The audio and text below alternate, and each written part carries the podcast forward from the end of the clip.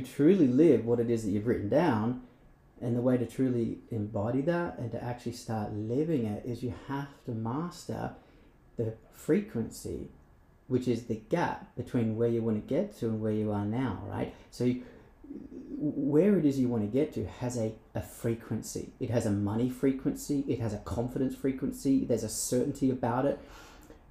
And the way to close the gap is to feel it and be it and harmonize consciousness in this moment right now.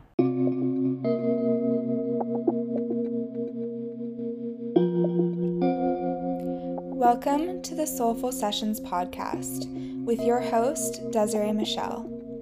I am a holistic wellness practitioner, lifestyle, business, and empowerment coach, soulful entrepreneur, yoga teacher, and forever student of life.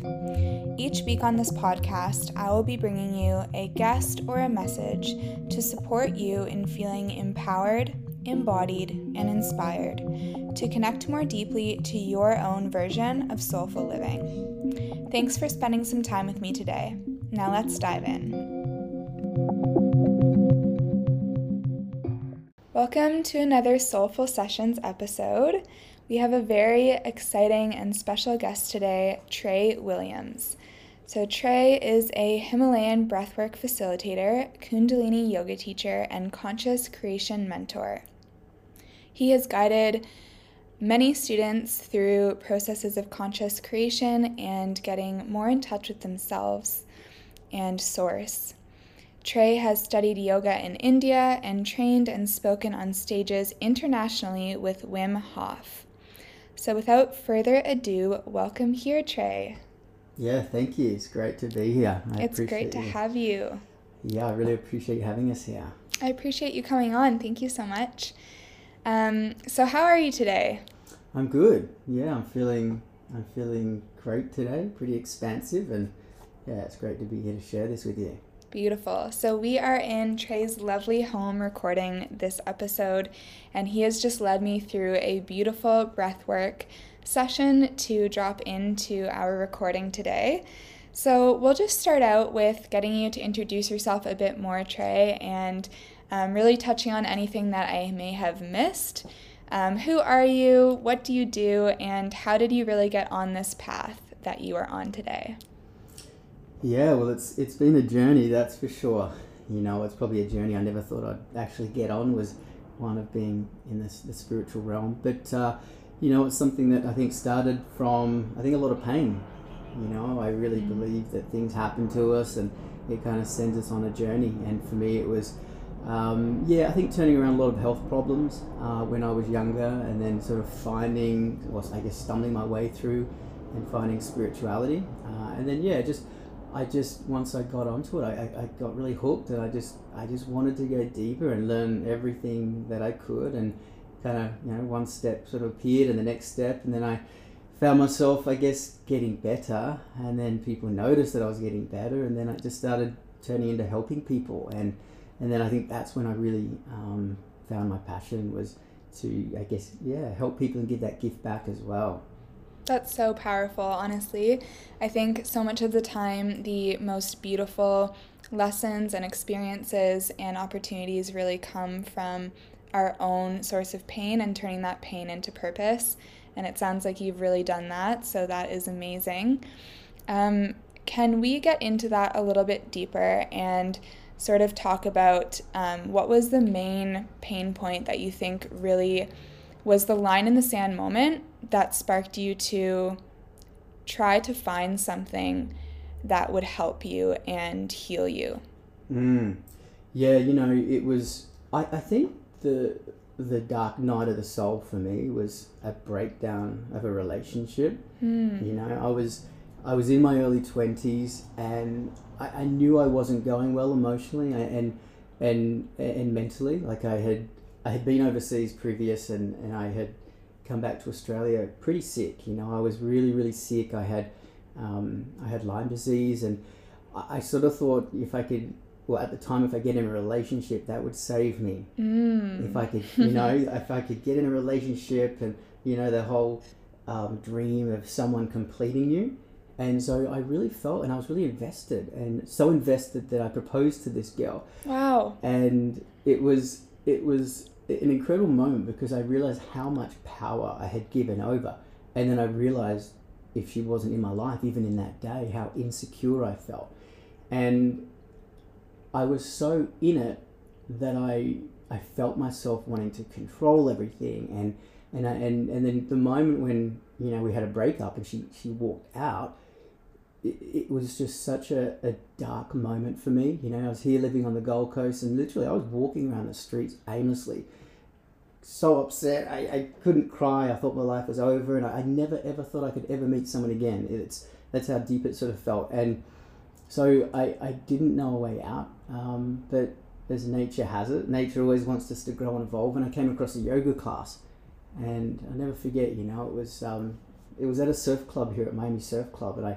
I saw a big sign that said um, yoga, find your power and claim your peace.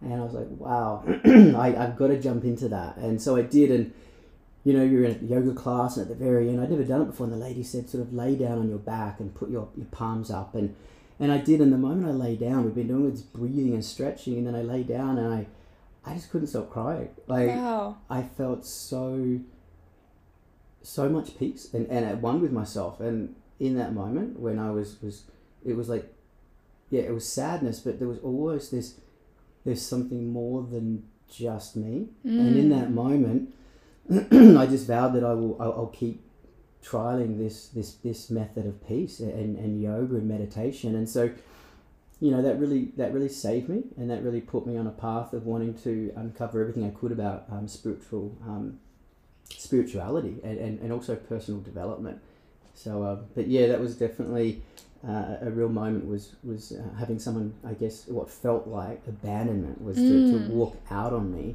um, and I guess nature, yeah, it was. It's it's a way of me finding myself. Absolutely, that is so powerful. Thank you so much for sharing that. And it's so true, isn't it? Um, when we are faced with that sense of abandonment, I think it really triggers those inner child wounds for a lot of people.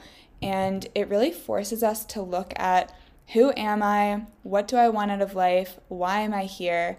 And how can I create an existence for myself that feels good, regardless of my external circumstances?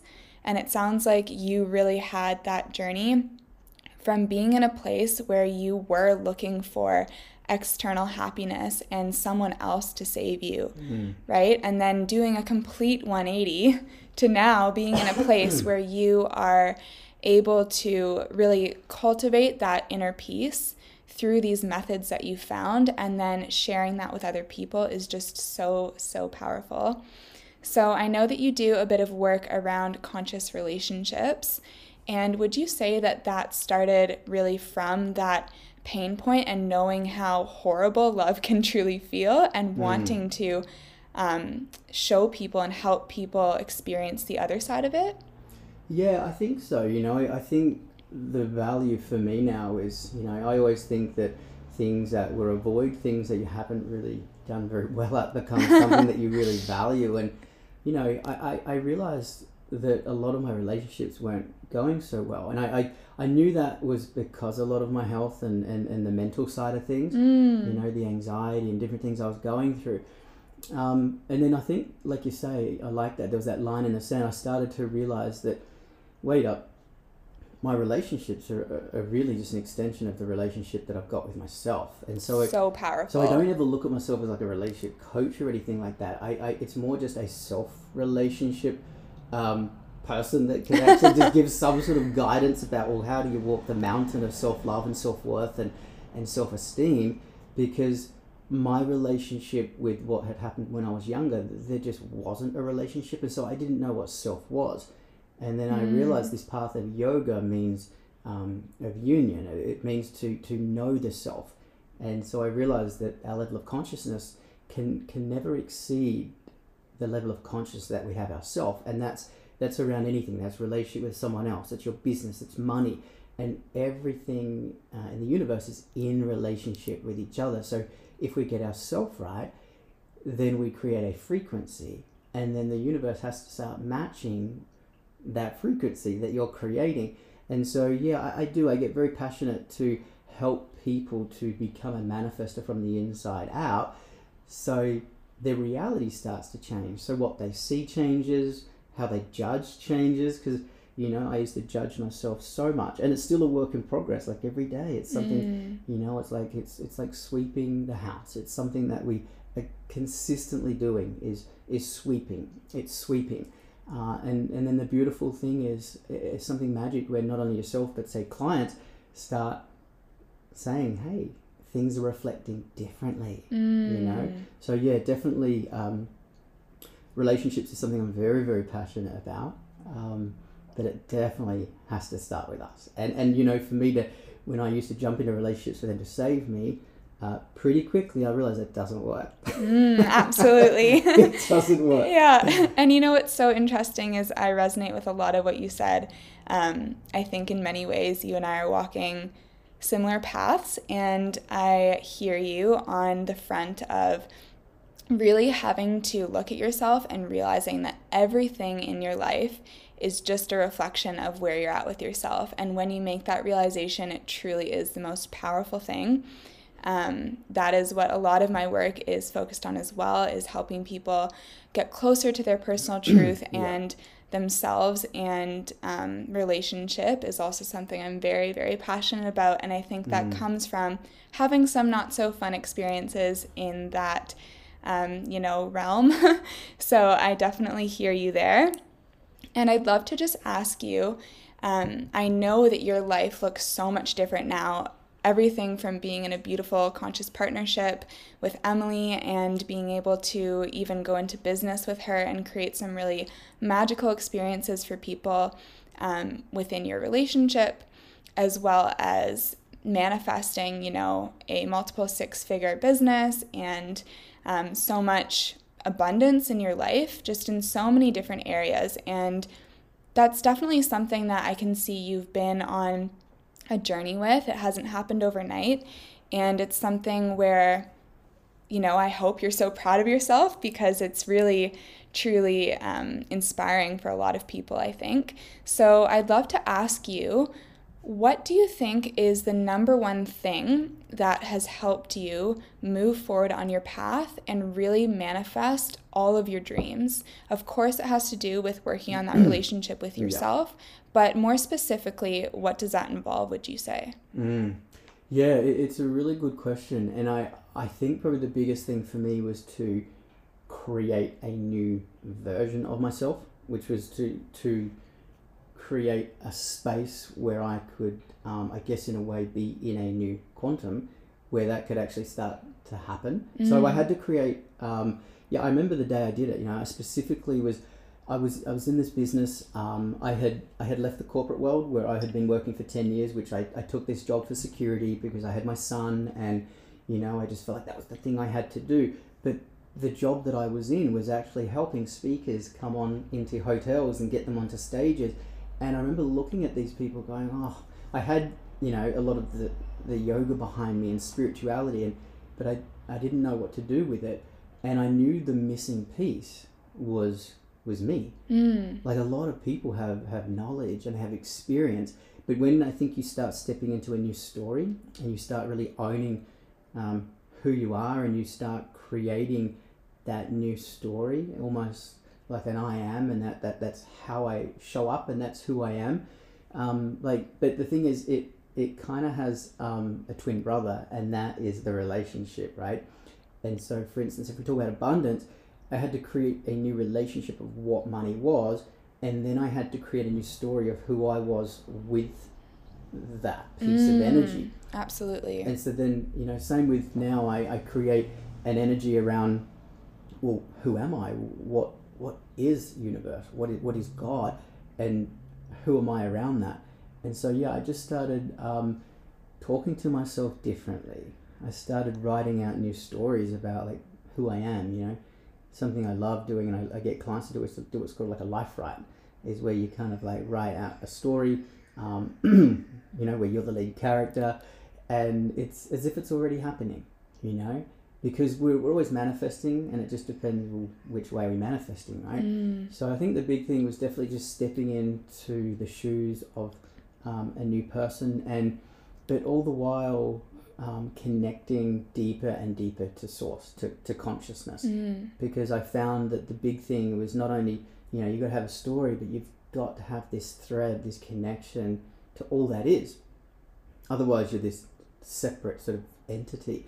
And so I think the practice was really develop this this consciousness, like develop this this deep deep connection to what is, and we're in a body, so we're going to have to have a personality. like, so why not create something that's really really powerful? Yeah. So now you have source coming through the new personality, and then you create a new reality. That's powerful. And so when that started to shift, it was like, wow, because everything comes back to your certainty, right? Like the universe works on, on certainty, and and then all of a sudden, yeah, okay, people would love to work with you, or people want to, um, you know, to do business with you, or people want to, to learn from you. And so it was definitely a piece was to um, to really take that leadership, that self leadership, and really Mm. put a stake in the ground and say, no, no longer. I can't keep playing little Trey. Like, you know, that version's over now. Like, literally, like, who do you want to become? And I just, that big question that we all ask ourselves, you know, is like, you know, if there was no fear, what would we be doing? Mhm. Like, what would our life look like if there was no fear and if we could literally do anything? And I think, yeah, I just had to really ponder that. Um, and then, yeah, I think things started to shift from that moment. Thank you. That's so powerful, and I really hear you with that. I think the two main elements that I'd like to point out of what you just said, if I had to summarize it, it would be really learning to embody. Actually, no. First of all, getting really clear on who is it that I want to be if I am free of my limiting beliefs. And that's something that, you know, I think both of us work on with our clients. Um, but then I think the embodiment piece of that is where it can get really tricky for people because it's very easy to look at a piece of paper and write out, okay, these are my limiting beliefs.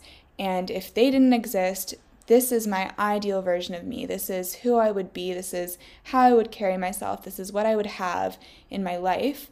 Um, but I'd love to dive in with you about some of the daily practices that you started to incorporate to actually bridge that gap because I think it's really easy to have this idea in our heads of where we want to be in life and who we'd like to be. But when we are struggling, particularly with maybe mental health or with um, a reality that doesn't match what we're trying to manifest, it can be almost a sense of cognitive dissonance, right? Where you feel, you know, I have this idea of where I'm headed, but my reality is not matching that. So, how do I move myself out of this space where things feel sticky into this embodiment so that I can become a magnet to what I'm looking to attract? Mm, So, what are some of the tools that you implemented to bridge the gap? Yeah, well, that's a it's a really powerful piece because, you know, I think embodiment is something um, that it really is. It's the bridge. It's it's the missing piece, and it really comes to back to you know your rituals and and really doing all the things that you're talking about, and and that that's a practice, and that's like it's a real artwork is to to be showing up and to do the pieces that are going to help you to be really grounded you know embody meaning you are deeply deeply like rooted in your body connected to the earth. Um, and the embodiment too i see the piece is to embody the two energies that we all have right? Is this the masculine and the feminine? Because true embodiment to me is not you know kind of like running off and you've got all your goals and you just run off and you've got like a to-do list and you just say and you just tick it right? Yeah. um, and then it's not also just being super just in the, the feminine where it's like yeah you know it'll just happen and you know which is which is a beautiful but when the two pieces come together that i believe is the true embodiment. And so my practices are, are always the dance between the masculine and the feminine. And so you know i mean just what does a day look like for me it's uh, well it's anything that's definitely going to affect my nervous system Mm. because that is how we control um, our destiny. So if we don't have mastery over our nervous system, um, and if we don't know how to override the nervous system, then we're always going to be on a default mechanism, right? We're always going to be back in our patterns. We're going to be back in our past. So to truly live what it is that you've written down, and the way to truly embody that and to actually start living it is you have to master the frequency, which is the gap between where you want to get to and where you are now, right? So, you, where it is you want to get to has a, a frequency. It has a money frequency, it has a confidence frequency, there's a certainty about it. And the way to close the gap is to feel it and be it and harmonize consciousness in this moment right now. And the way to do it is you've got to start choosing some practices that bring you deep into your body, flush out the issues in the tissues, override some of the limiting beliefs and stories. And so for me, you know, a huge one has been breath work. Um, we, we were talking about it, you know, before this. It's breath work has been so huge for me. But what also sits under that is, is meditation. See, meditation is the way to really connect in to consciousness. It's a way to access the infinite field of intelligence. And it's the way where, you know, when the stories do come up, we can get past all the limiting stories and we can just whoosh, get straight in to the now. And then I do a lot of um, visualization. I call it quantum visualizing, okay, where we actually step in. And so for me, it's, you know, it's a lot of breath work. Uh, meditation is huge. I move, like to, to move the body. Um, and then with that story, it's really embodying the story. And so for me, you know, I talk a lot about the confidence loop. You know, so a lot of people are trying to get confidence and, they, and they read the story, they want to have confidence, and then they can't work out what's happening. But the confidence loop is something where it's like a circle. It's like you're standing at the top of a circle, and you're never going to have confidence, and you're never just going to have embodiment you have to you, you move around the circle piece by piece by piece you know? And so the more pieces you go around the circle eventually you get evidence okay? Mm. and evidence is what i call intuition. See intuition is really just a series of things that have happened and it's happened so many times that you then go oh intuitively i know that but it's a whole bunch of things that have given evidence. Following a feeling is different. That's the unknown. That's the infinite field but evidence and intuition are very similar. So when we get hundreds and hundreds of moments where we say, I'm in, yes, I'm going to do that because that's a part of who I'm becoming, mm. then what happens is you get so many pieces of evidence which feels like intuition, and then, and then what happens is all of a sudden you feel more embodied, right? And so the embodiment is a dance. It's a dance between the energies of the masculine and feminine and and how to truly really connect in. So you, I just I say to people, you've really got to find what works for you. Like find the embodiment practices, but but really focus on doing the work. And the work sometimes it's not easy. Like you have to face your shit. Like you have to look at the, the inner child. You have to look at what what's holding you back and you've got to find ways to continuously sweep it out, right? It's like having a backpack on. Like if you've got a really heavy backpack, it's just going to get really tiring. And so we're just continuously sweeping out, continuously connecting in, continuously focus on who I want to become, and we start mastering the frequencies, and the universe starts giving a different response. Mm. And so embodiment is it, it's work and you know i think a lot of people don't want to do the work but i think for me it was a lot of pain like i had to do the work mm. and if i didn't and right now if i don't do the work you know i'm probably not the nicest person to be hanging out with mm. because because you know it's like the work is really tuning into who we really are absolutely and we and so we start coming out of the patterns and we start dropping in um, to our true birthright Wow, there's so much there that I would love to unpack. so many times in that um, that experience where I just had full body chills because I knew you were speaking absolute truth. So some of you who are listening might even want to go back and re-listen to that little section because wow, that was just gold. Um, I guess we'll start with touching on the piece of how doing the work really does bring you closer to your truth and your birthright. And to me, what that is, is pure love consciousness.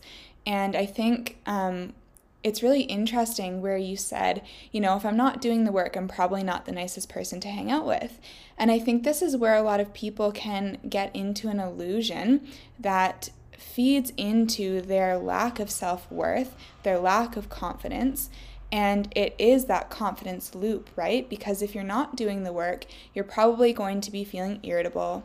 And by the way, for anyone listening, when we talk about the work, um, that's really just doing the inner work to strip away these layers of conditioning that are keeping you from your truth. And so, for everyone, this looks different. For some people, it's breath work and meditation. For some people, it's journaling and hiking. Um, you know, you need to find what works for you. And I think this is another piece of what Trey was just talking about is, you know, if it's just a list and we're just living in that masculine and we just feel like we have this to do list, we will not embody it. We will not actually take on this um, shift in our visceral system, in our nervous system.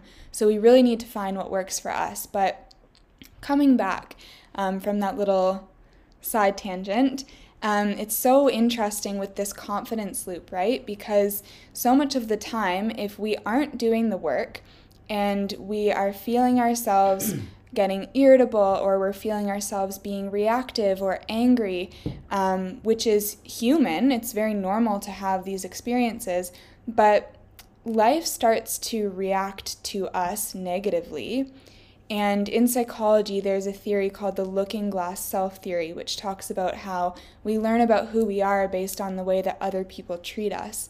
So, if we're not doing the work and we're just reacting to everything, and people are treating us in a way that is reflecting our um, lack of consciousness, right, and our irritability and our anger and all of this, then that will negatively contribute to our sense of self worth and our confidence, which then just becomes a vicious cycle, right? So I think mm. that really a huge mm. takeaway from this is. You know, when I think back to when I was just getting started on my path, and I'm sure, or I can imagine it might be similar for you, Trey, you don't always um, understand the importance of doing the work, and it doesn't always feel fun. But you get these little niggling feelings that, you know, it's making a difference. And it does feel difficult sometimes to hold yourself accountable and to do it because you're not embodying that sense of alignment yet. So it feels like a chore in a sense. But that's where you kind of just have to get up every day and say, you know, one step closer, I'm going to keep keep on keeping on. I'm going to do the practices. I'm going to um, do the visualizations, you know, and mm. bit by bit, we start to receive that feedback from the universe, and then people are treating us differently. We're experiencing different um, opportunities, and that's where we can start to really take that on and embody it. So, um, I guess what I'd want to ask you is when you think back to the very beginning of your journey and you were in that place where doing the work felt really hard, what was something that kept you accountable and kept you going? Was it just that reward of how you noticed you felt a difference when you did it? Or what did you do on hard days when you didn't want to do the work? Yeah, you know, it's one of those things where you you do start to fall in love with your life a lot more, and you start living from a place of say values. And I, I think that you know we're talking to a lot of people that obviously the reason they're listening even in the first place is because they actually have a value system that stacks up where they want to know more about this information because it's becoming a higher value. Mm. And so I find that it's um, it's it's different than sort of like you know. Um, I think it's one of those things where, because of what you've been through, there's obviously a there's a, there's pain, right? Like you, you don't want to keep having to go around in circles with that pain. Then the other piece is there's this this future that you'd love to to move into. So I think when it comes to not so much motivation because then you need a motive for mm. your action, right? It's like you're always looking for something like a like a motive. Um, but I believe that this piece comes from really feeling in as to what excites you. You know, so you might feel in creatively that there's things you want to do. You could be an athlete, and so there's some excitement about being an athlete. You want to write a book, you'd like to start a business, or maybe you'd like to have children. And I think even if you just start feeling in and you start knowing, well, cool, there's a real purpose, there's a why, there's a why behind why I want to do something. And then you start realizing, well, cool, if I do this thing, then what will it give me? How will it make me feel? And what does it do for my higher values? And then you start realizing, well, um, they're pieces that help me with my value system. And as it starts helping the value system, you don't need so much motivation. Like it's just something that just naturally starts to happen. Mm. But if you're sort of new at it, I think it's just just pausing for a moment, just just having the awareness and saying, well, why do I want to meditate? Or you know, in in say my case, say just working with men, like, well, why do I want to do this breath work? You know, why? What's it going to do for me?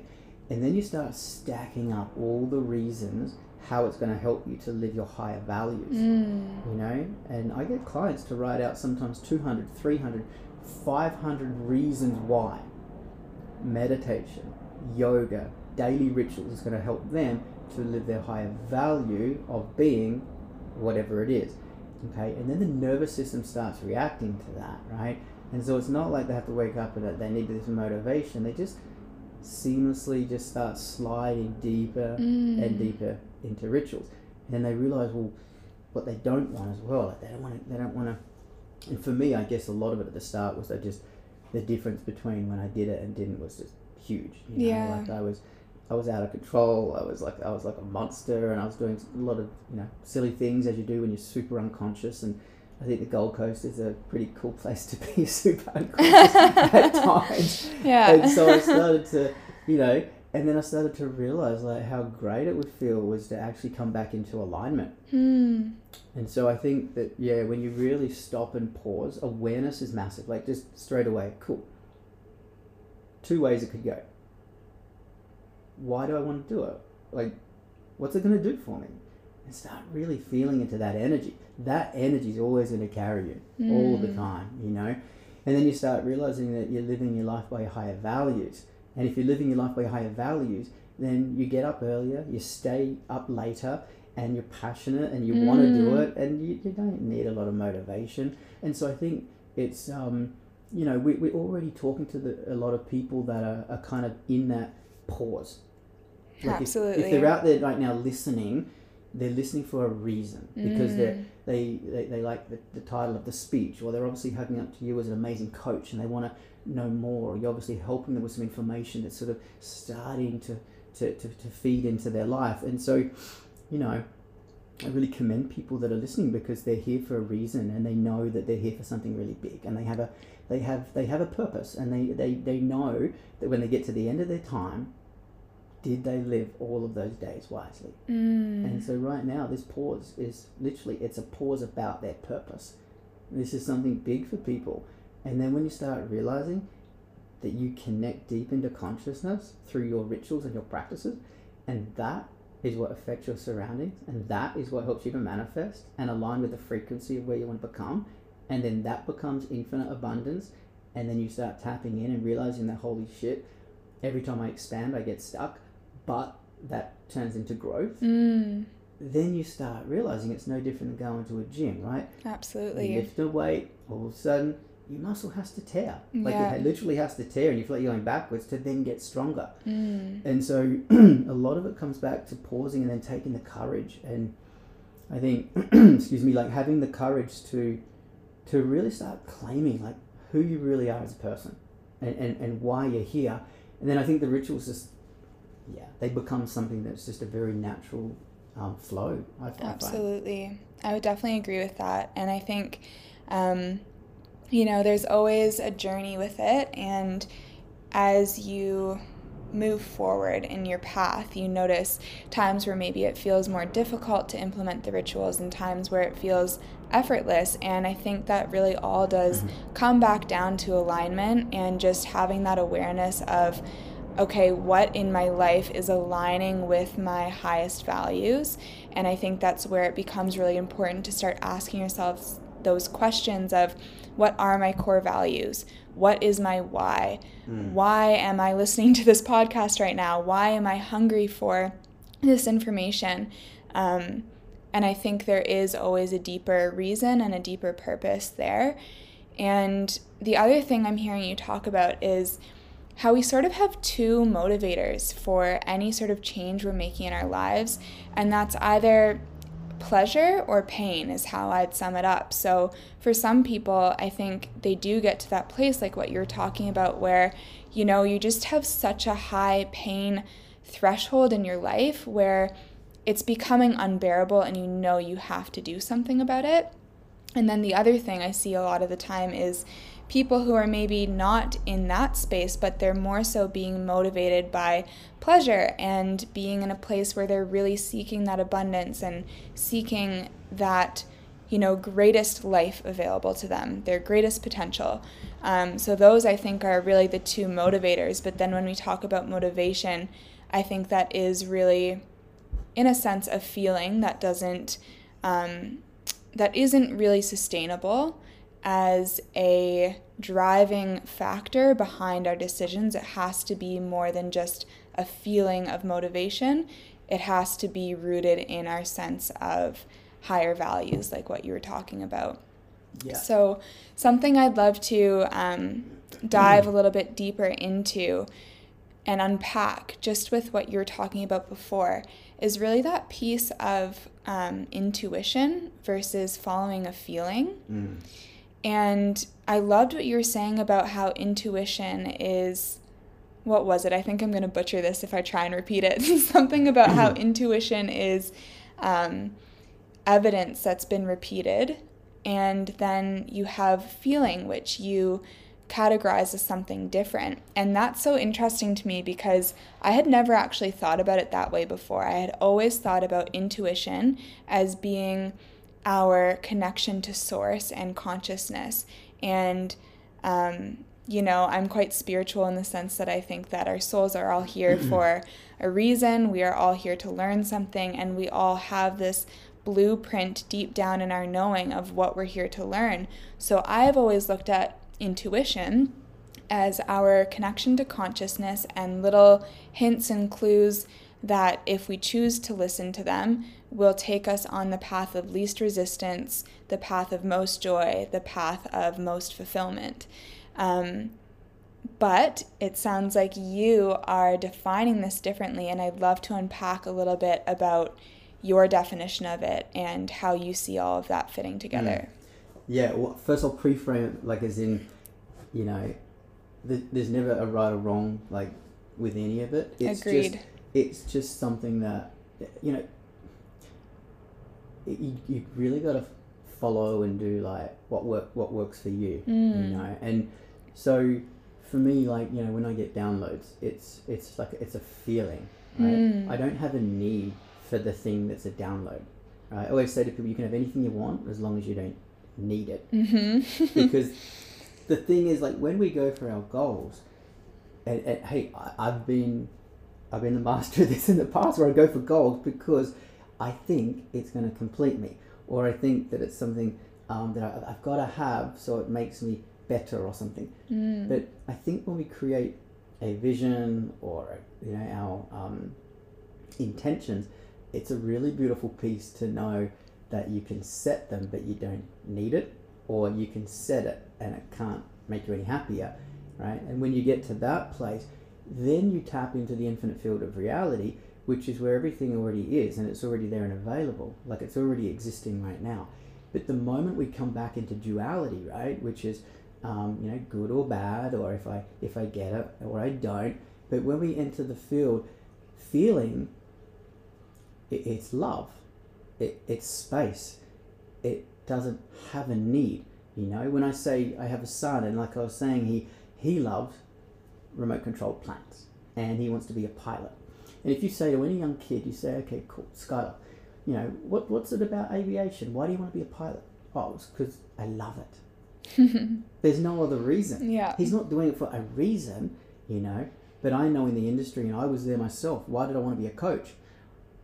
Well, and you know, there's the saying about the broken healer, and I could put my hand up because I've been in many of those spaces where, yeah, I like to be heard, or "Oh, I like it if I get compliments back from clients, or Mm. or if I'm speaking, oh, I like the feedback, right? It's the ego. It's the it's the part of the ego that needs validation, Yeah. right? Which is the inner child, the abandonment thing. Mm. But when we get to a place where we don't need anything, and we get to that place where we already um, are it, then we don't need to control anything. The only Mm. reason we try and control something is because we think we're separate from it. Okay, and so the moment we kind of put that grip on it, and we- try and we that thing it, it is different. We need it to change, whatever it is, is because we feel so separate from it. Mm. But like my hand is here, right? I'm not. I don't try and control my hand because my hand is a part of me. So when we feel at one with anything, why would we have the need to control it? Mm. And so the feeling is something that shoots through us, and sometimes the alignment as a, um, a, a coach or a healer or speaker, we might not like what's coming through. You know? It could be like, that's all right. oh yeah.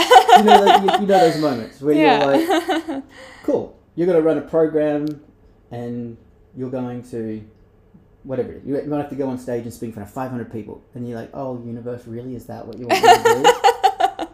Right? Yeah. And that's a feeling that you can't control. It has come through you because something bigger than you, okay?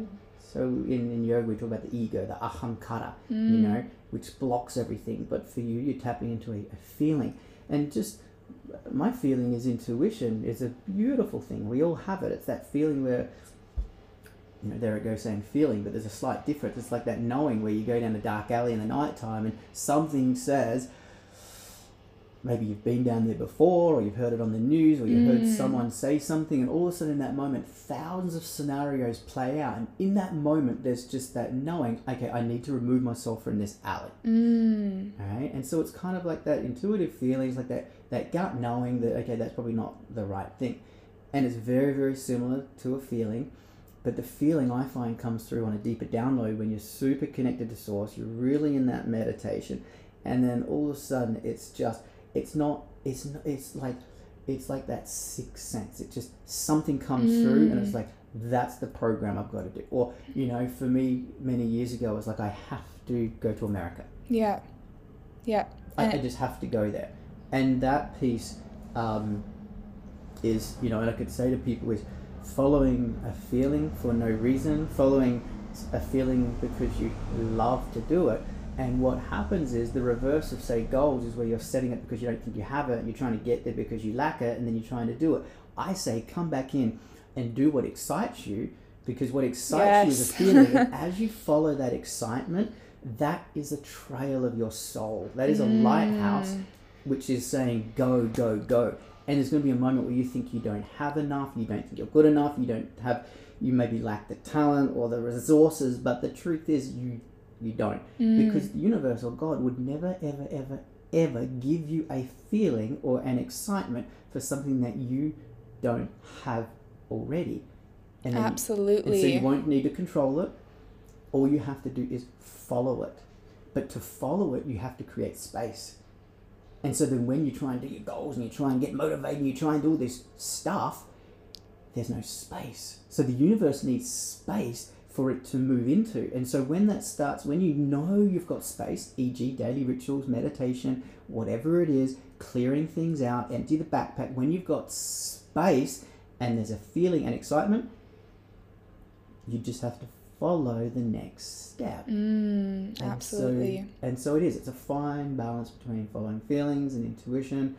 I guess my thought sometimes is that intuition is yeah sometimes around a lot that of things that we've of evidence that we've seen. Either way, they're both beautiful. Mm, agreed. Yeah. And so much of what you just talked about is, um, you know, really lessons that I had to walk through personally as well. And I think that Mm. when you're on a path of entrepreneurship, so to speak, so much of the time you are figuring things out for yourself. There's not really like this map or blueprint of how to do it. And I think almost as a byproduct of that, you naturally become so much more aware of your feelings, your intuition, your feedback from the universe, your um, how important it is to create space, and you notice where there's resistance. And so much of the time, when you have this set plan that you're trying to control, that's where the resistance really comes up. But then when you just allow yourself to drop in and follow those urges and you trust that you only receive urges mm. to do something when you are ready to do it, when you're ready to create it and bring it into existence and hold the space for others or do the healing work or create the workshop or the program or whatever it is you know deep down that even if you experience limiting beliefs or even if you have those moments of fear and doubt, that's nothing other than the ego trying to keep you safe. And deep down, you have that knowing, that feeling that you have all the resources within to bring it to life. And I really love what you were mm-hmm. saying with all of that. Um, I definitely resonate. And I have a bit of an esoteric question for you. So, when you say with the intuition, we may have experienced, um, you know, thousands of pieces of evidence to prove something to ourselves, and this is why we have this strong knowing that it exists or that it's the right path to take or we need to avoid a certain situation. Would you include within that experience?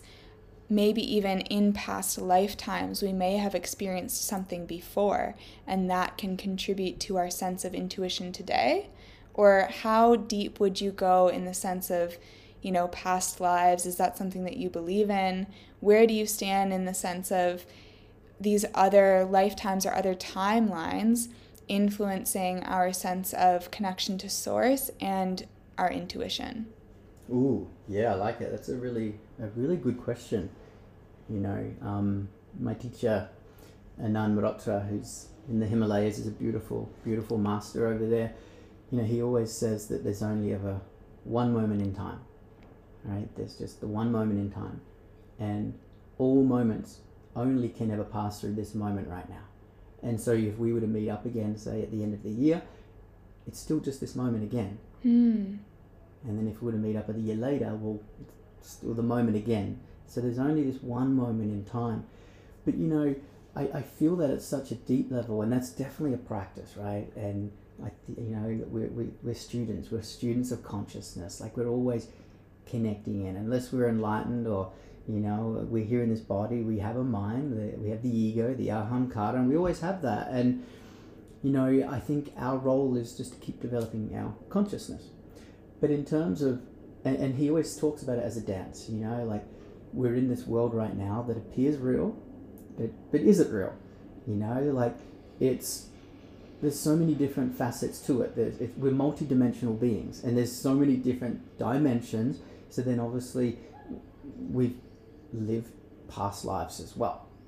So he says you've got to live in this moment as if everything around you is real. Mm. So physically, it's real. Okay, there is money. You have a business. We here. We we love to to meditate or go surfing. You know, or to, to make love. We're, we're here. And he says, treat it so real and treat it with everything you have. But also at the same time, know there's only that one moment that exists, and all we can do is connect to one moment of consciousness. Mm. And so within that peace, then we also have been here and had, you know, I, I believe, once again, it's no one is right or wrong. Like no one, no one is right or wrong, and we can only ever express what we believe.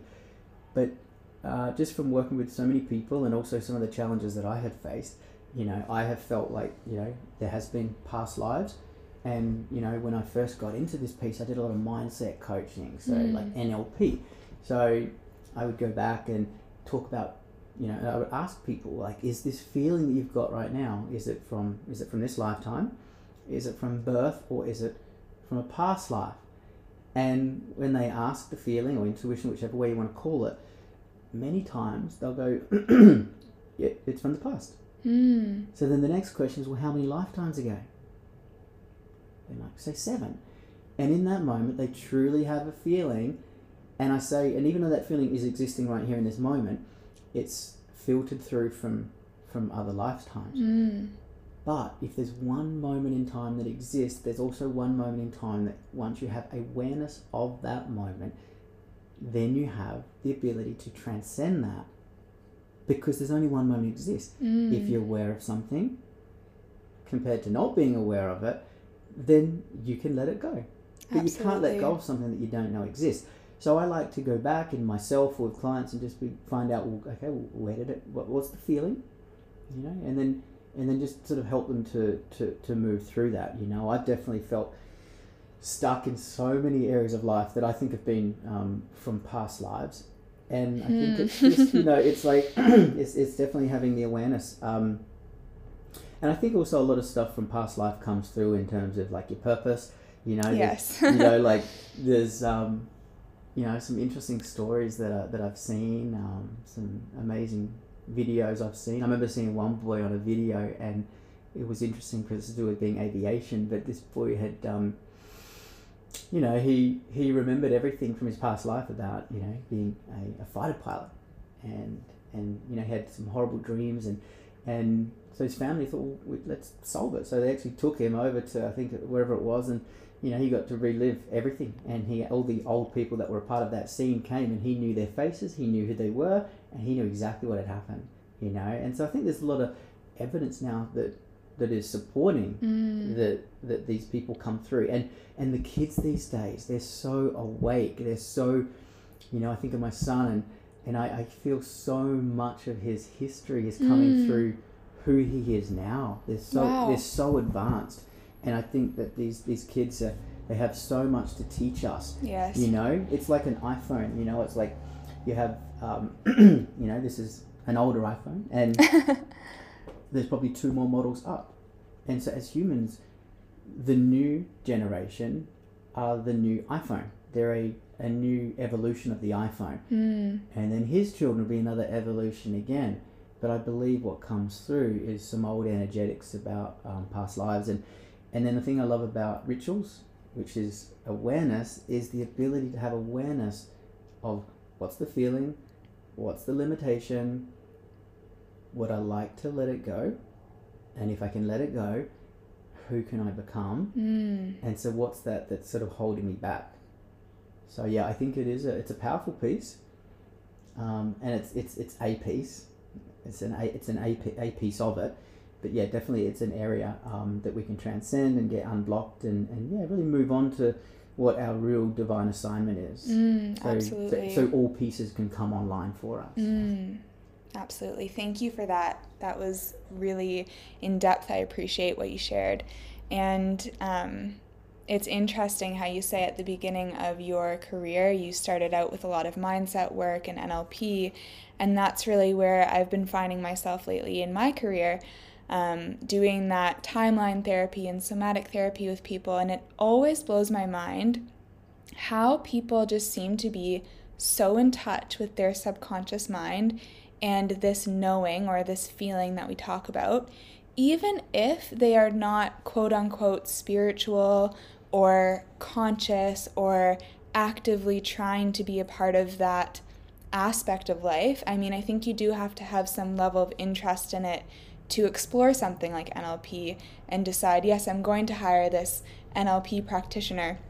But it's so interesting because this is really the area that um, I sort of felt like was a missing piece when I studied psychology was really diving into the subconscious mind and the power of that. And um, I think that's this really ties us back together with what we were talking about at the beginning of the episode about how it's really all about mastering your autonomic nervous system, your energy, your um, yeah, just really what you're embodying on a visceral level. and when you can do that, that's where you can make true changes in your life. And I really think that we store so much emotion in our fascia. There's so much more research now that supports this.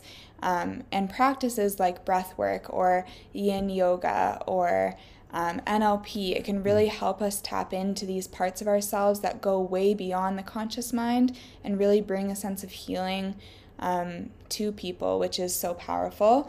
And I love what you said about how every generation seems to be like a new upgrade.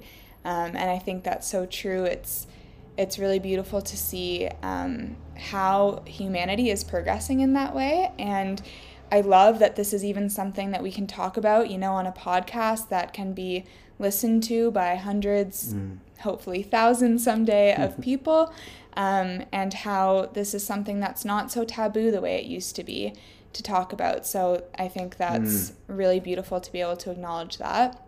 And I'd love to just shift gears a little bit um, and just dive into some of the experiences you've had with Lyme disease because I know that um, a lot of people who may be listening have had different experiences with either Lyme or um, some sort of autoimmune condition um, various types of illness that tend to be a little bit misunderstood and also I think can be powerfully approached from a holistic perspective. So I'd love to just ask you um, a little bit about that and sort of dive into you know what were the biggest pain points you experienced on your health journey and what were some of the things that you were able to do to remedy those mm. Yeah, you know, I, I really, like we were talking about relationships before, I think, you know, the Lyme disease was definitely, I think, one of the, the contributing factors as to how well I was going emotionally and, and showing up with my relationship but other relationships. And so, yeah, I was, I was pretty young. Like, I was only about 18 uh, when I went to America. Mm. And you guys have these summer camps uh, up yeah. and down the up and down the states and you know I was pretty young and I was it was funny. I was given a, a small camp in a place called Rhode Island, which um, is north of New York there, and yeah, I was sort of at a lake, and you know, I was sort of teaching swimming and doing things, and then one day, um, yeah, I just had this uh, big ring around my tummy, like a big red ring with a little dot in the middle, and I didn't really know what it was. And when the nurse saw that straight away, she's like, "Oh, that's you've been bitten by a tick," and then I got really sick, you know, really, really sick. And it was pretty challenging being in a foreign country and being pretty young and having left my, you know, my girlfriend, my family, and everything. And yeah, I was really sick for quite a few days. Like it was, you know, I mean, I'd had glandular fever in Australia. That's that's pretty it's pretty big, and I'd had you know many sort of illnesses, but you know, this was something I'd never I'd never experienced before. I, I was literally in a fetal position, thought I was going to die, and then. Mm I got to the hospital, and luckily um, in North America, it's uh, there's more awareness about it. So I, I, fortunate enough, was given the medication for whatever Lyme disease was, which was I guess really lucky um, to have been given that, because a lot of people don't get that, and so I'm so grateful that I didn't just overcome and then just come back to Australia, because in Australia it's not recognised hardly at all.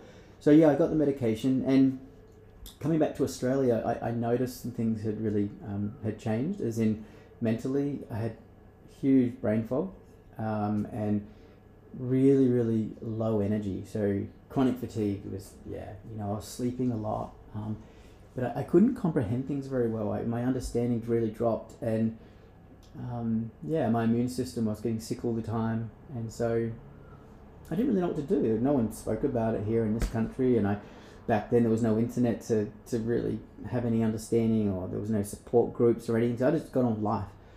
But for me life was like a big um, yeah a big dark cloud of just depression um, social anxiety. I remember i there were many times where i wanted to go to the shopping center up here and yeah i actually couldn't. I actually couldn't enter the shopping center. I, I used to get a funny feeling of like this, this claustrophobia would come over me or i didn't want anyone to see me and it it really it was really debilitating and, and, and that was at the same time this relationship went backwards and then I, I found spirituality and I really had to like create a way that I could somehow move with Lyme disease and it's probably only something it's been a moving journey for me you know it's been over a 20 year journey to, to try and find things that could help and um, you know give me energy and live a, a normal life. And to what I like to say is thriving, which is uh, it's always um, it's a moving piece, but yeah, it definitely um, it it, cha- it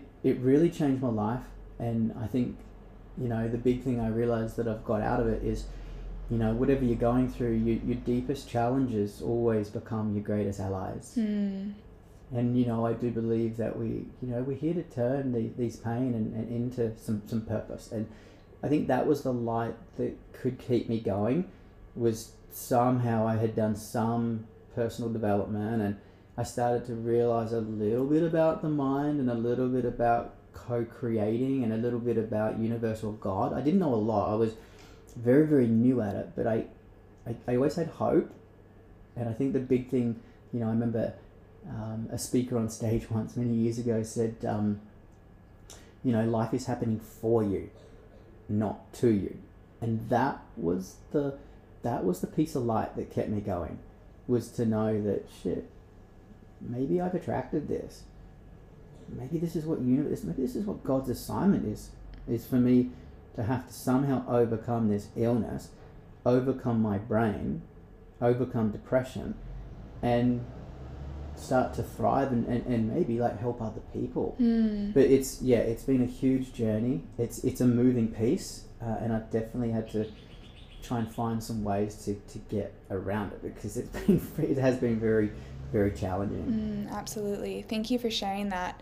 Um, so I'm curious, is the mental health aspect of things really the most difficult part of having Lyme disease, or would you say it's more the physical and the fatigue and any other physical ailments? What's really the thing that is um, present today most for you in your life?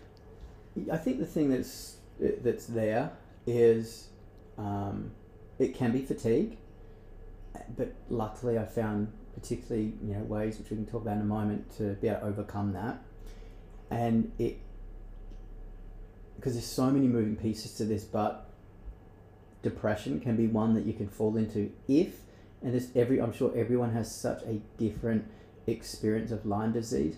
You know, like I said, I've had to take a real holistic view on this. There were times where I I had gone on some medication for depression, I had seen a psychiatrist, um, had been given tablets multiple times, and I'd take that one tablet and I just something would go no, no, no, you can't. That's that's not the right way. So I had to take Mm. a holistic approach.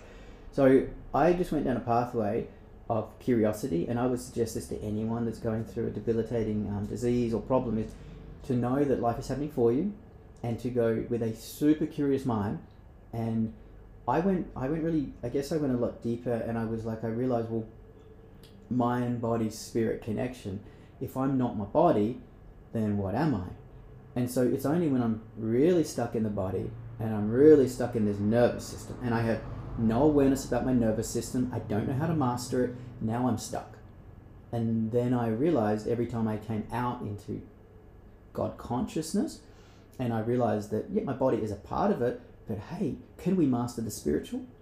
Can we master these other areas? And when you take that holistic approach, um, then the world opens. And because Mm. you're so curious, the moment you're curious and you shift, there's two questions, right? One's going to send you back, one's going to take you forwards. The one is, well, why did this happen? Okay, so why is not really a great question. It can be if you put it in a different way. But, you know, like there's definitely ways I get my clients to say the opposite. Why am I so wealthy? Why am I so rich? Great question. But Mm. why is this happening to me? Why did this happen? And it and so I was there. I was in that victim mentality for a long time. And then my very first meditation client came along, along, multi, multi, multi millionaire, and he taught me something that was so powerful. He taught me a question that has transformed everything from wealth, health, energy, and the question was how. Mm. How do I create more energy? How do I create the right team around me for, to help me with Lyme disease? How can I create even more instant cash flow right now? How can I be a better speaker? How can I be a better father? How can I be a better partner? And that question open it now opens up a whole new reality. Remember, there's that one moment in time that we live in. Now it's multidimensional, right? Mm. And so that, for me, around Lyme disease is I feel like having a deep connection, having a spiritual awareness, and to know that that it's not over. It's just starting, and to know that everything you've gone through, you get to one day potentially to learn it and to reteach this and to help other people. Mm. And that's the fight because then you know, like if I'm here to reteach and help other people, now it's a sense of community, right? This is a brother and sister thing now. I'm not here, this little me trying to win the battle. It's, it's, it's me fighting for humanity Mm. because I want other people to experience it. And so I just went to all parts of the globe to try and find how the heck do you get energy. And it's funny because all parts of the globe end up coming to you. And that's when I that's when I met Wim Hof, who is an incredible man who's um, on a huge, huge mission to help people be healthy, happy, and strong. Um, and I had you know the fortunate chance of meeting him, and I think that was a real catalyst for me. It was a, a validation that yeah, you, yeah, Trey, you're on the right, you're on the right path, you know, and so breath work and understanding to master your nervous system, that is where things start to change, and so forever grateful that now it's a path of understanding um, the it, it's almost like you know we learn how to drive a car right? We learn how to use our washing machine. We, we know how to navigate a television with hundreds of channels and netflix and gaia tv and all these things. But when do we ever master and learn how to drive our nervous system Mm. and our nervous system's not hard it has an accelerator it has a brake and when you understand these little pieces and um, you learn how to override the autonomic nervous system, that was the game changer for me because now I realize, well, now I'm in control of energy. Mm, I'm in control of my nervous system, and and just having the awareness that everything's okay. You know, it's okay if I have days where it falls back a bit, and so you know, really learning things like everything affects your emotions, your food, the food. Like if I didn't get off the, I haven't drunk alcohol for seven years now. That helped with inflammation. I don't have all the sugars in that that I used to, you know. But the one thing is, in three years since I've been doing the breath work, I haven't been sick once. Never had a, never had a cold. Wow, that's never powerful. gone to a doctor's. Haven't I haven't done anything. And I used to go all the time. I used to consistently get these colds and flus, and I'd just go, "Oh, it's the season for it." No bullshit. There's Been no, there. there's no season. It's just your body, right? It's your it's your connection to source, and so yeah, I do get very passionate about the breath work because I think it's something if people started to, to, to tap into, not only would it help with you know some of the illnesses and that, which is now like Wim Hof is now proving they've done studies with Lyme disease, what you know some of the things that can actually start to help with, um, but also of course it's going to help you in business. It's going to help you with money. You know, it, it, it's it's exciting. It is very exciting, and there's so much there I'd love to dive into. Um, geez, I'm just trying to think of where I want to start. So, I think that you touch on some really important points there just for anyone who is struggling with Lyme disease or any sort of autoimmune issue. Um, and I'm not sure actually, would Lyme disease classify as an autoimmune issue or would they be separate? Yeah, I believe I believe it is. I'm pretty sure they, they call it autoimmune because it's you know it does affect inflammation and, and, and brain and how the Mm. nervous system works and the immune system. Um, yeah, I believe it, it, it would sort of come under that category. But Mm. it, but the thing with Lyme disease is people um, it, it, it's a misdiagnosis that happens. Yes, Right? absolutely. You know, like some people think you've got MS, fibromyalgia, psychic issues. You know, I just saw a lady just on YouTube the other day, um, 19 years, over 15 different doctors. 19 years later, she found out she's got Lyme disease. wow. And she said the feeling of knowing what I have, it's, it's written down now. And she Mm. takes all this different medication and she just, she doesn't care how much it makes her sick. She just is so grateful that she knows what it is Mm. you know and so definitely if you if it's something that you're not sure i'd be getting tested and you'd really want to find out um, what it is but yeah definitely it would act in, in, in similar ways affecting sort of your nervous system your brain your immune system and everything Mm, absolutely. And um, yeah, I think that's something that can be really challenging and a real point of grief for people who are experiencing illnesses like this because it's just like an attack of your entire system physically, mentally, energetically, and it can be really difficult and devalidating when doctors can't figure it out. Um, I have family members with Lyme disease, so I've witnessed that, and I've had my own health struggles with autoimmune and um, leaky gut and things like that. So I definitely empathize and understand and just want to take a moment to um, give that validation to anyone who's listening that it can be a frustrating and difficult journey, but at the same time, I think something that I'm really hearing from you, Trey, is that just like everything else in life, one of the biggest takeaways you've had from this is that it really comes down to mastering your mindset as well as your nervous system, and the two combined really create for really create a formidable combination that can allow you to move forward from a place of feeling empowered rather than feeling um, defeated by the experience. And so, with that being said, I'd love to dive a little bit more into the breath work. And I know you trained with Wim Hof, you spoke with him. I'd love to hear a little bit about what that experience was like for you and some of the main takeaways from that chapter of your life. Um, I think that Wim Hof and his work is becoming a lot more popular and well known, which is really exciting. And I think that you have had a beautiful opportunity as really being a part of that and experiencing that in such a deep way in your life and now bringing that out to your your clients and your community and the people that um, cross paths with you. So i'd love to dive deeper into that and just that experience for you.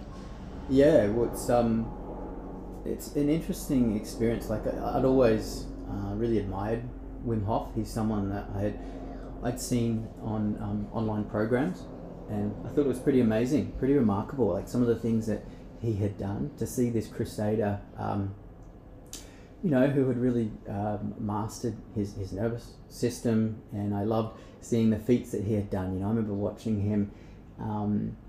You know, break some of the, the Guinness Book World Records, and I'd heard of all the different things he'd done, and I loved his passion, you know, and we, um, so we, my flatmate and I actually started like doing some of his practices, and we were teaching a few people down at the beach, you know, some of the, the Wim Hof sort of the, the breathing. I'd come from a yoga background, so it was similar to some of the pranayama techniques, so we kind of just labeled it as some deep pranayama on the beach, and people loved it, and yeah, it just so happened. It's so funny, isn't it? You know, when you you're in that alignment and you know you're doing your thing that you're, you're passionate about it, the, the energy does sort of come into you. And so yeah it was just one of those lucky um, aligned sort of situations where yeah Wim was um, in Australia and he was coming to the Gold Coast to speak at a seminar here.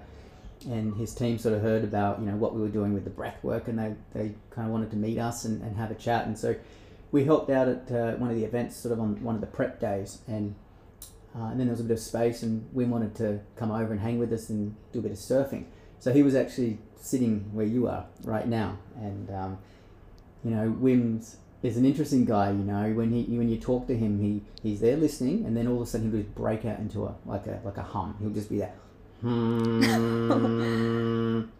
wow. I couldn't work out like what he was doing. Yeah. And this is the beautiful piece where it led to Lyme disease because he said, Trey, what I'm doing is I'm actually healing my nervous system. Hmm. Every time you breathe out longer, okay, it sends a signal to relax, to be calm. And for him to create and you know, undergo these feats, everything had to be calm. So he's trained his nervous system. This is anyone that's, you know, could even take this on board now that wants to learn how to calm their nervous system, how to come out of fight and flight, to come into the relaxation response which aligns you deeper with your purpose and your why and what it is you want to manifest. So he's always humming. And I thought it was really interesting. I said, well, what's up with that, you know? And we had a bit of a joke about it, and then he just wanted to know my story, and I told him about Lyme disease. And it was like he jumped in the air, and it was almost like he was pumping his chest, and he's like, Trey, we gotta, we gotta tell the world about this. We gotta talk about this. and he's like, "You're coming on stage tomorrow. You, you, you're gonna speak about everything." And I was like, "What?" He's like, yes, I want to know your story. Like, you know, like you, your yoga, your meditation, all the breath, and it's, it's helped your Lyme disease. And yep, all right, you're gonna come. So yeah, I was pretty excited. Like, you know, I think for Wim to to ask me to to jump on stage and with him, and he came and introduced me, and I got to speak to a whole bunch of people and just talk about like you know how the, the breath and all that sort of helped and you know Wim and his team sort of helped um, that later that day they, they, they said, look, why don't we do this this deeper method? It's it's pretty deep. You know, you guys are going to be ready for it. But if you want to experience it, we take this Himalayan breath, which they call the Tummo breath. it's like a circular breath, but uh, you do it laying down and you do it for longer. And we're like, cool, let's we'll give it a try, you know. And he, Wim's like, I call it the, the transformational breathing.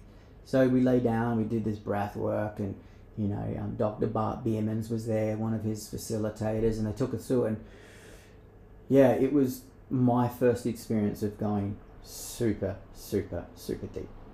Okay, like I, this was a moment where like my hands cramped up and I could see like this, I could actually sense visions of, you know, where things were headed for me in life, and, and I got I was really emotional and and you know when I came out of it, like once again, I couldn't stop, I couldn't stop crying, and everyone that was in the room, I just ended up just feeling so much love, and I just looked at everyone, and I was just there, just you know, li- literally just telling them how I felt. And coming from, you know, that, that, I guess that masculine point of view, that wasn't easy to come out of my head and to go into that space where I'm kind of like being that open. And, you know, in that moment, I was like, this is a really, really powerful technique. And, you know, I think the biggest thing I got out of having the opportunity of actually sitting with Wim um, and also having the opportunity to be asked to, to speak, it was more the fact that I'd had in my past so many challenges around self love, self worth, and validation. And for me, it was almost like a father figure coming in Mm. and just looking me in the eye and actually telling me that I'm okay and that you're a good bloke and what you're doing doesn't need all these qualifications and certifications and you, you're actually ready to actually do whatever it is you want in your life and that your Lyme disease is not something that's going to hold you back and that you'll stop for life. In fact, he'd just laugh and he would actually just go, like, we could just override the autonomic nervous system like that and you can do this with your life. And I think in that moment, it's that saying that, you know, your life is the, the sum total of the five people you hang out with, whether it's your energy levels. Okay, and I'd say this for anyone start hanging with people that have got amazing energy, or at least get a team of coaches or people around you to support you. Finances, hang out with five people that are doing real with your finances. And I think in that moment, it was just this huge quantum moment where everything just went, You're okay. This is what you're here to do. And it was just that validation. It was like, Yeah, do it. And I think I had always wondered where this deep breath work had come from. And I, I kind of asked a few questions and realized it had come from the Himalayas. It's a Tummo breath, it's about a, a heated breath. So he could you know, go in the ice and transcend um, the nervous system. And so that led me on a path of wanting to know everything I could about um, the breath. And it gave me the confidence to start helping people with this. Um, and so I was so grateful for Wim, and then that led me to go to India because I wanted to learn from a real master that Mm. had done all the different breath works. I'd heard that this guy in the Himalayas had 18 different Tummo breaths. Um, and he had all these other different ways to, like I said, he would teach you how to um, drive your nervous system. And so that kind of led me to go over to India and um, and and yeah, and that I think was probably the real catalyst to help my health and to start really developing a daily practice of breath work that could give me energy, but but also calm me down to sleep. Mm. Because when I had Lyme disease, I couldn't. I, I really struggled with say sleeping, um, and it was something that was really challenging for me. And so to master the two main areas of life, which is the accelerator of the breath, because we do an accelerator breath, but we also do a brake breath, which is a calming breath. And when you get your sleep cycles right, and then you get your energy right, combined with the right nutrition and the right mindset, and to be fully open to, to what is and to be very curious, now you, you, you are setting yourself up to, to win the game in Mm. this space. And that's why it's holistic because you can see there's different pieces. It's like a piece of the puzzle. But when I was back in just that one little piece of why, why me, and then the, you realize there's a whole puzzle, Mm, with over 500 pieces. and then you get to work out how it's all going to come together. So yeah, it was it was such a, a fortunate, um, beautiful moment. Such a beautiful, humble man, and I'm forever grateful, um, you know, to have that opportunity. Mm, So I do believe that you know when the student's ready, the teacher appears, and I'm sure like you've probably noticed it so many times, and so that's the piece of alignment.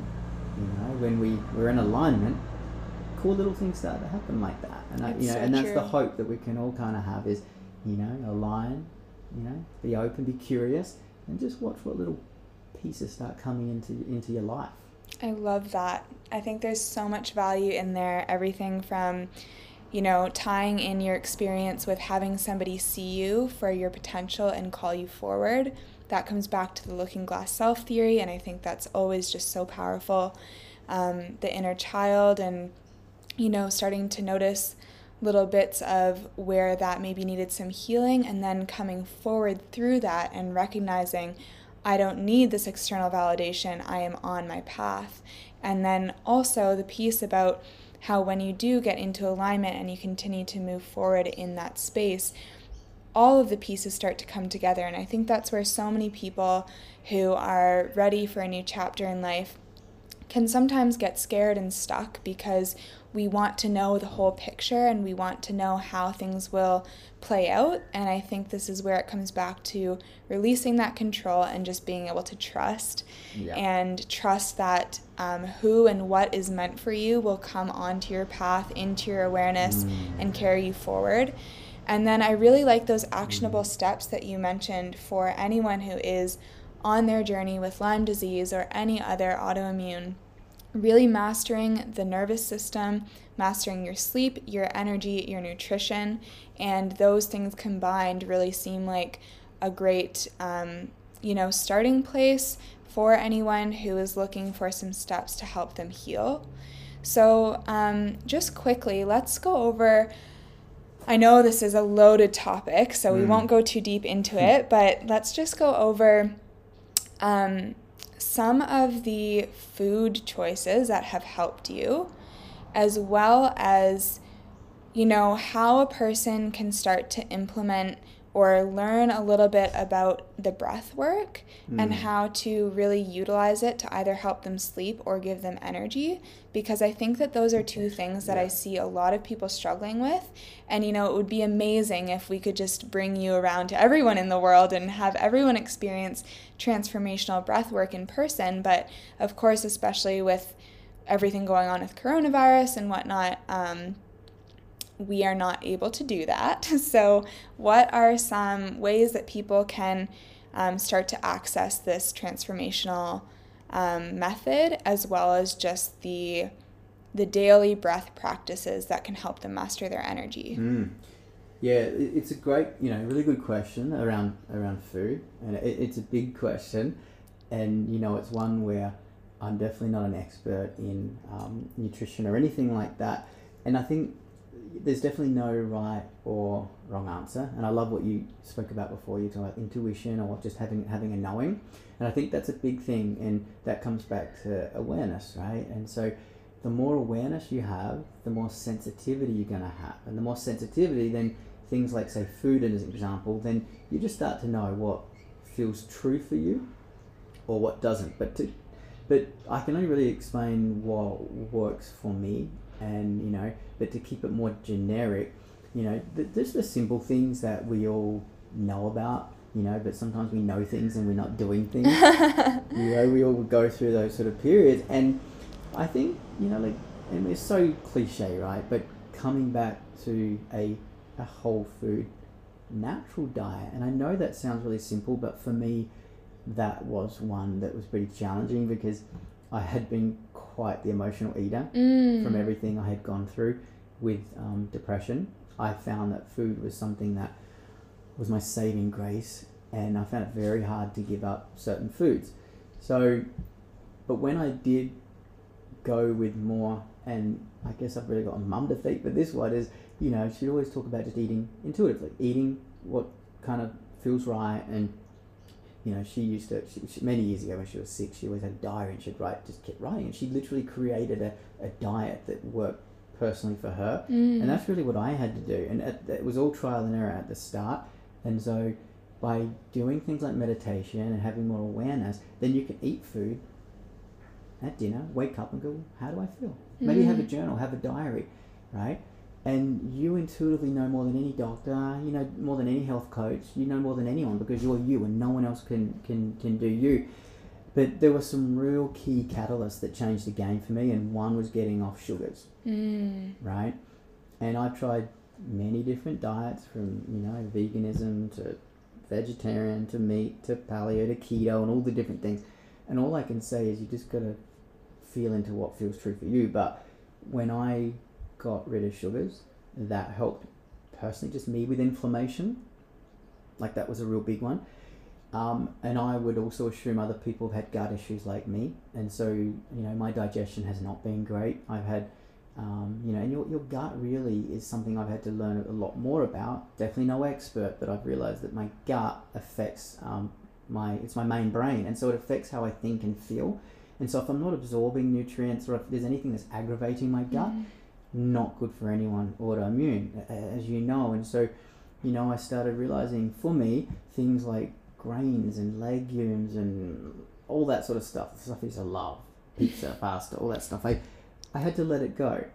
And then, so the once I got rid of that aggravator and some of the sugars, and I just started eating a real, more plant based, real whole food diet with things that work for me. Like I said, I, I've done veganism and things like that, but just some really beautiful um, lean meats that work for me. Yeah, that was a game changer. And then also understanding a bit more about intermittent fasting. Like that was a big thing for me. Was to start eating more between sort of you know, you know, 11 a.m. in the morning and say 6 p.m. in the night, and so that really helped having good quality water, like really increasing the water. And then the biggest thing around this is learning how to do cleanses every quarter of the year has been a game changer.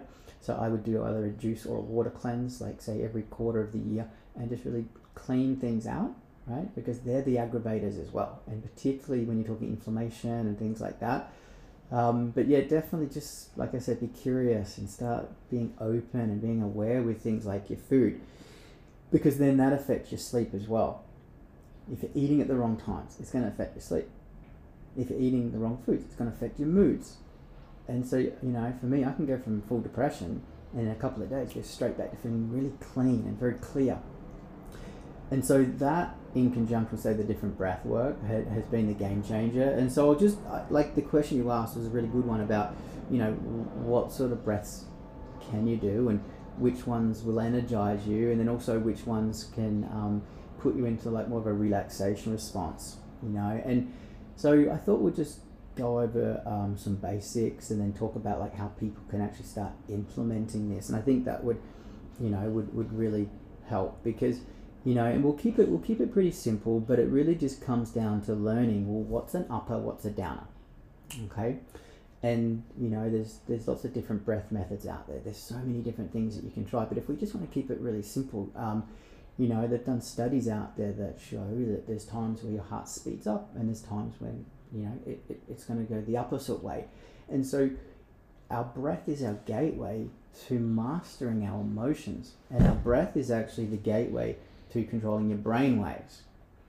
Okay now your brain waves you've, you've probably heard of the different brain waves that we can be in you know when we're here just talking you know we're in a brain wave of like say beta you know the brain's moving pretty quick. Now you notice when you start to relax and calm down your thoughts start to calm down.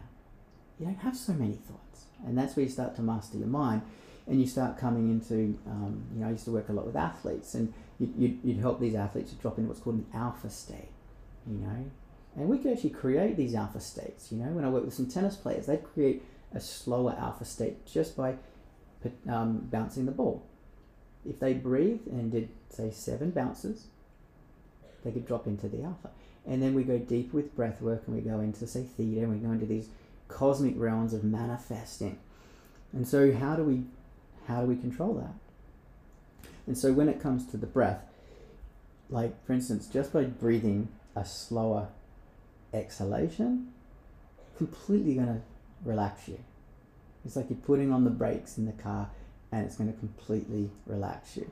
Your nose breathing is very important okay? If you can be a nose breather rather than mouth breathing that is really critical as well. So just by you know even right now you could practice by you know just taking a, a normal inhalation but just taking a longer exhalation.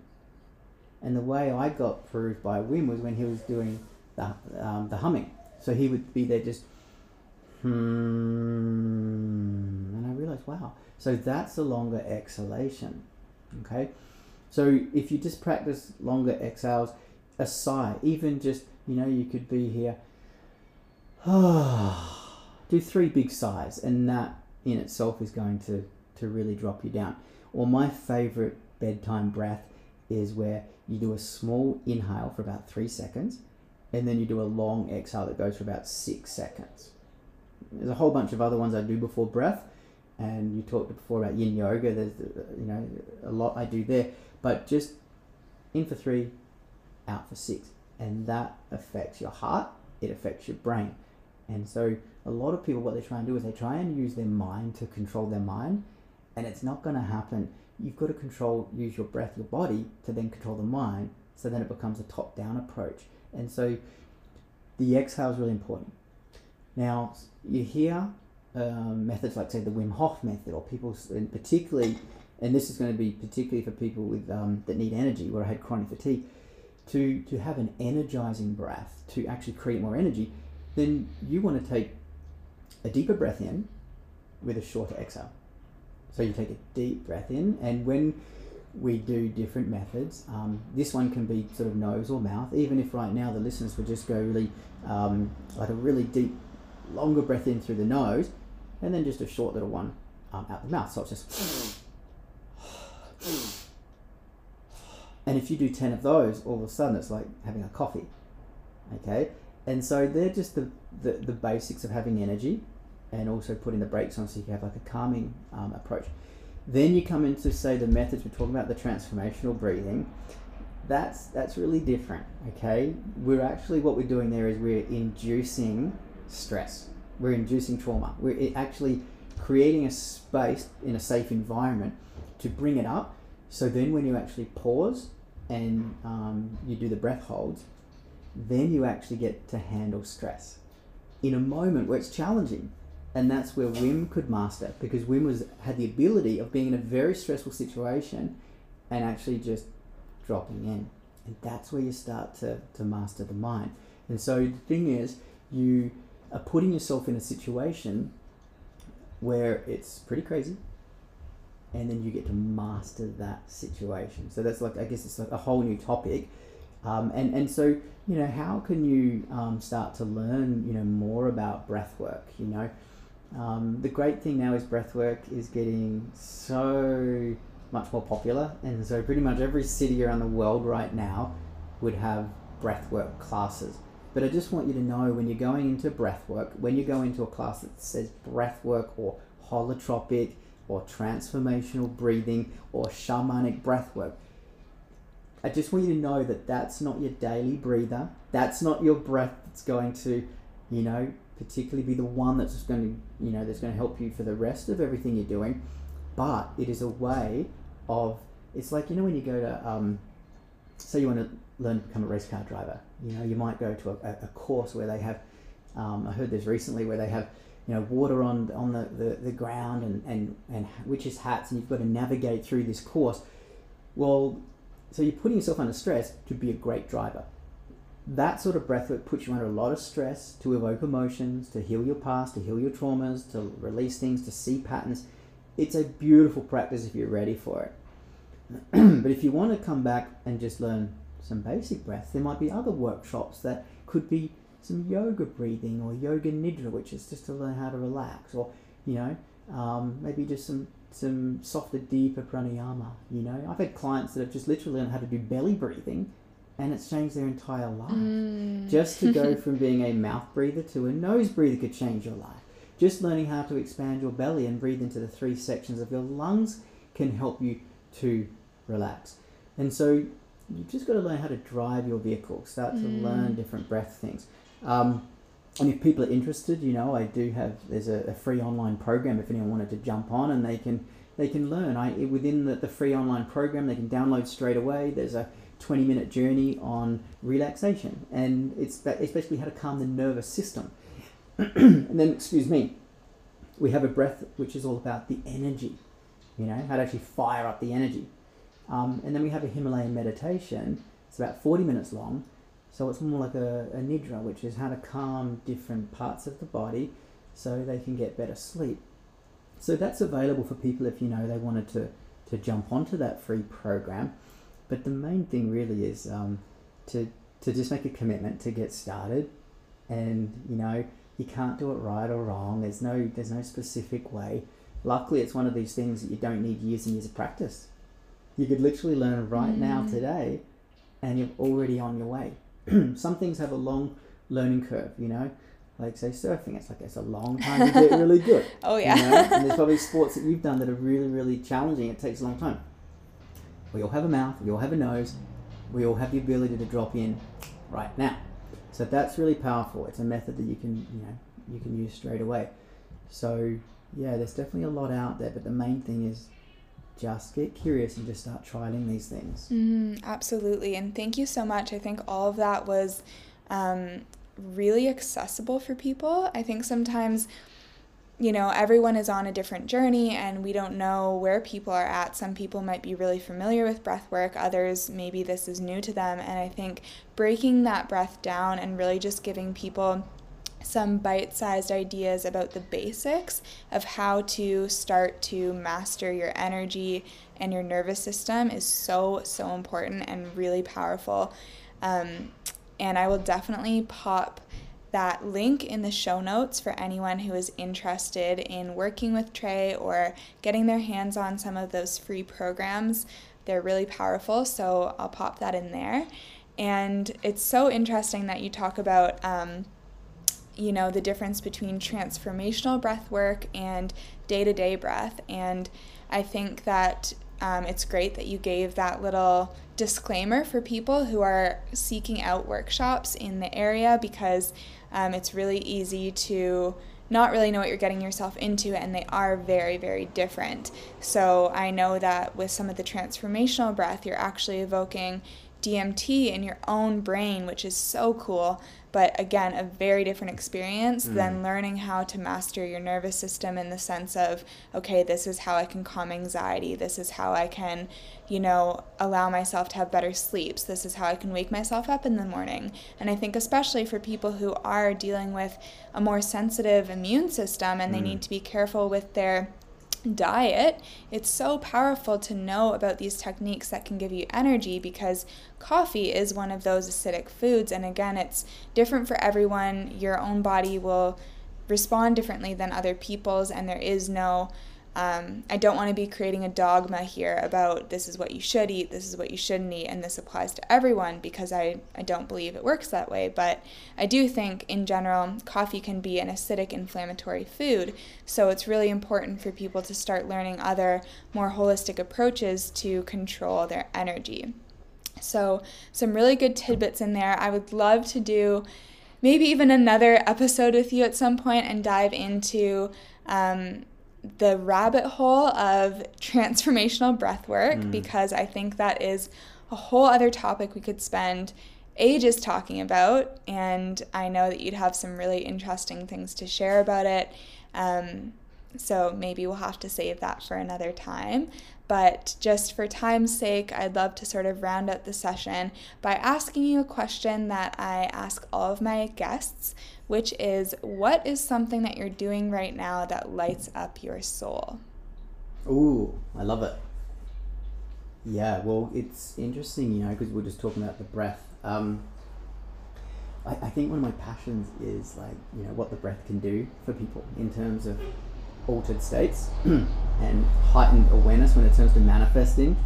So, what I'm working on right now is a couple of things, but I'm working on a project at the moment that really excites me, and it's how do we link our breathing with certain tools to activate our abundance because you know it's something particularly when I started this business was yeah, abundance was not something I had a lot of, particularly in the in this realm of um, autoimmune disease. Abundance of energy, abundance of passion, confidence. It's not something that I had, and so the more I started to um, be in this conscious creator world of like helping people to get moving and get started, the common kind of question that comes up is is abundance and, and money and and, and how can I do what I love? Like, how do I truly do what I love and get paid? And everyone wins, and it's a beautiful um, give and receive. And so, yeah, I'm just I've got a program that's um, coming soon that we're working on, and it's called Activate Your Abundance, and it's basically using breath work,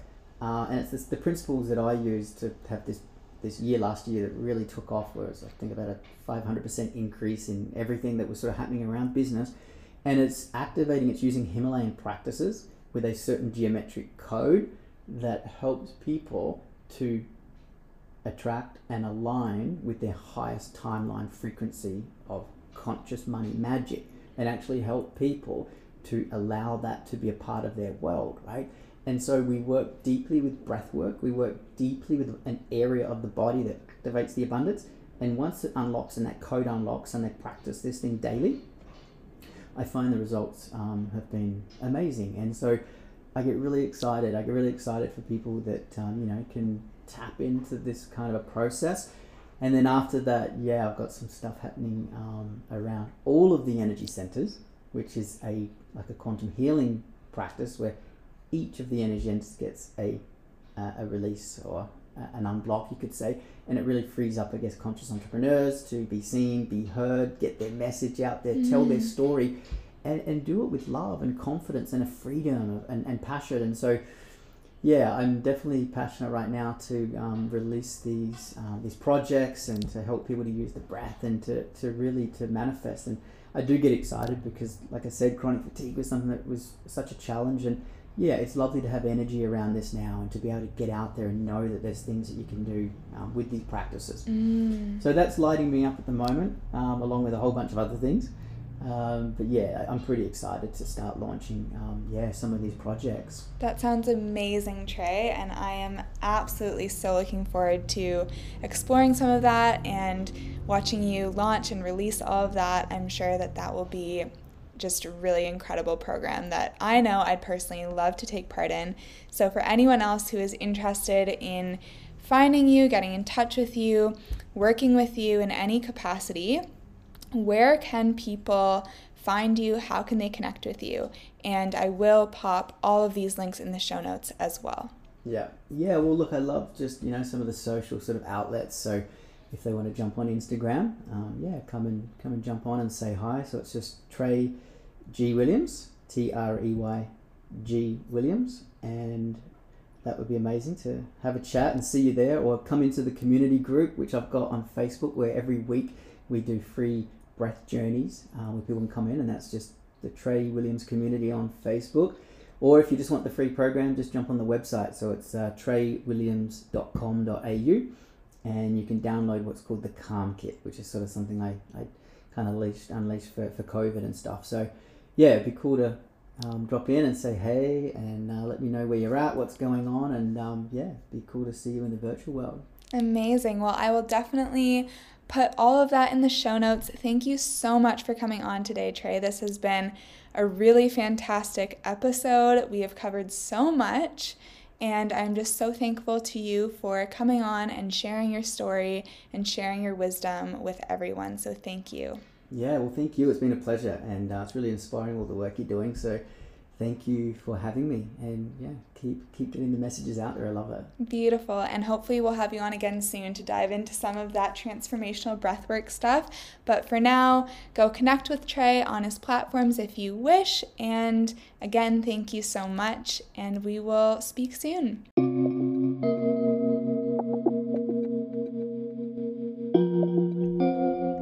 Thank you so much for spending some time with me today and tuning into this podcast. It truly means the world to have individuals that are interested in all of these topics and willing to support small businesses like mine. This is an independently run podcast, so the more people that are spreading the word, the better. If you can take some time to give this a five star review, share it on social media, or send it to a friend that you think would love this podcast, it would mean the absolute world.